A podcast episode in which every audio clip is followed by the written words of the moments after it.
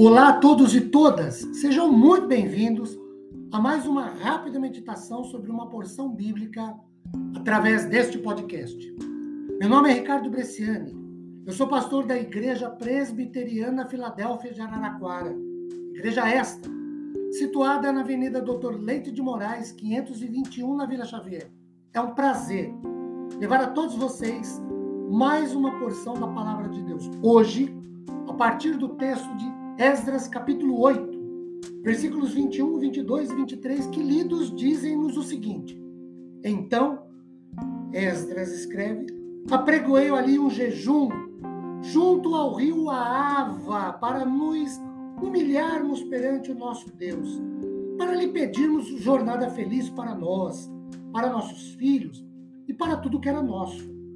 Porque tive vergonha de pedir ao rei exército e cavaleiros, para nos defenderem do inimigo no caminho.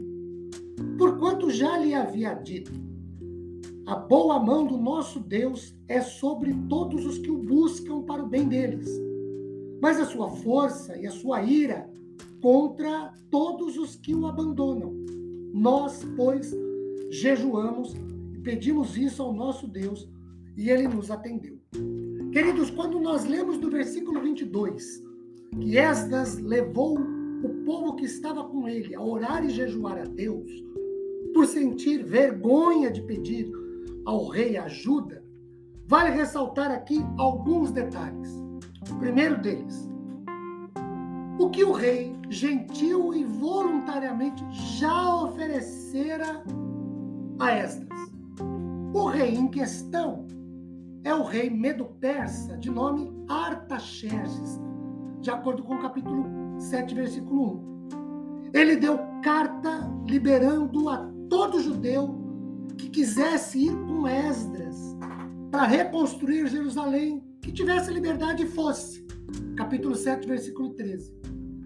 O rei Artaxerxes deu a Esdras e ao povo que queria ser repatriado para reconstruir Jerusalém ouro e prata, de acordo com o capítulo 7, versículo 16. Ainda utensílios outrora consagrados no templo em Jerusalém, para que fossem restituídos ao templo em Jerusalém.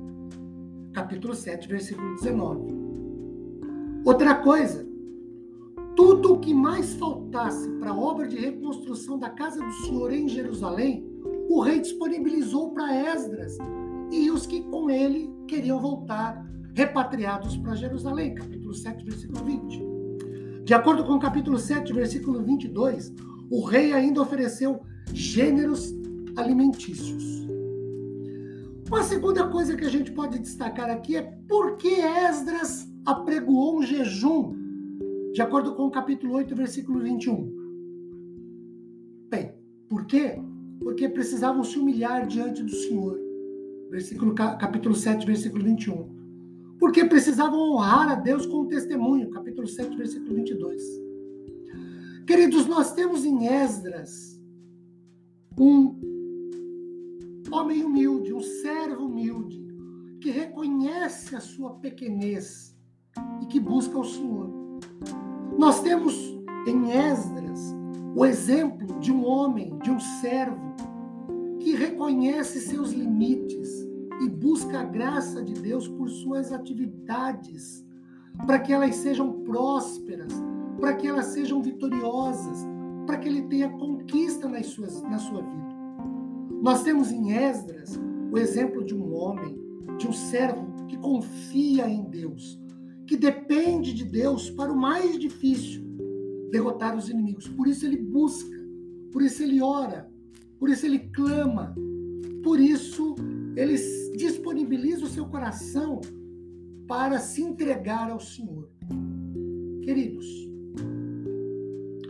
nós temos também as nossas jornadas, nós temos as nossas atividades e ações de reconstruções, de reconquistas de espaços, de sonhos, de projetos, de ideais, que aprendamos a reconhecer nossa pequenez e buscar ao Senhor que reconheçamos nossos limites e busquemos a graça do Senhor e que confiemos nele e ele nos dê paz, consolo e conforto. Amém.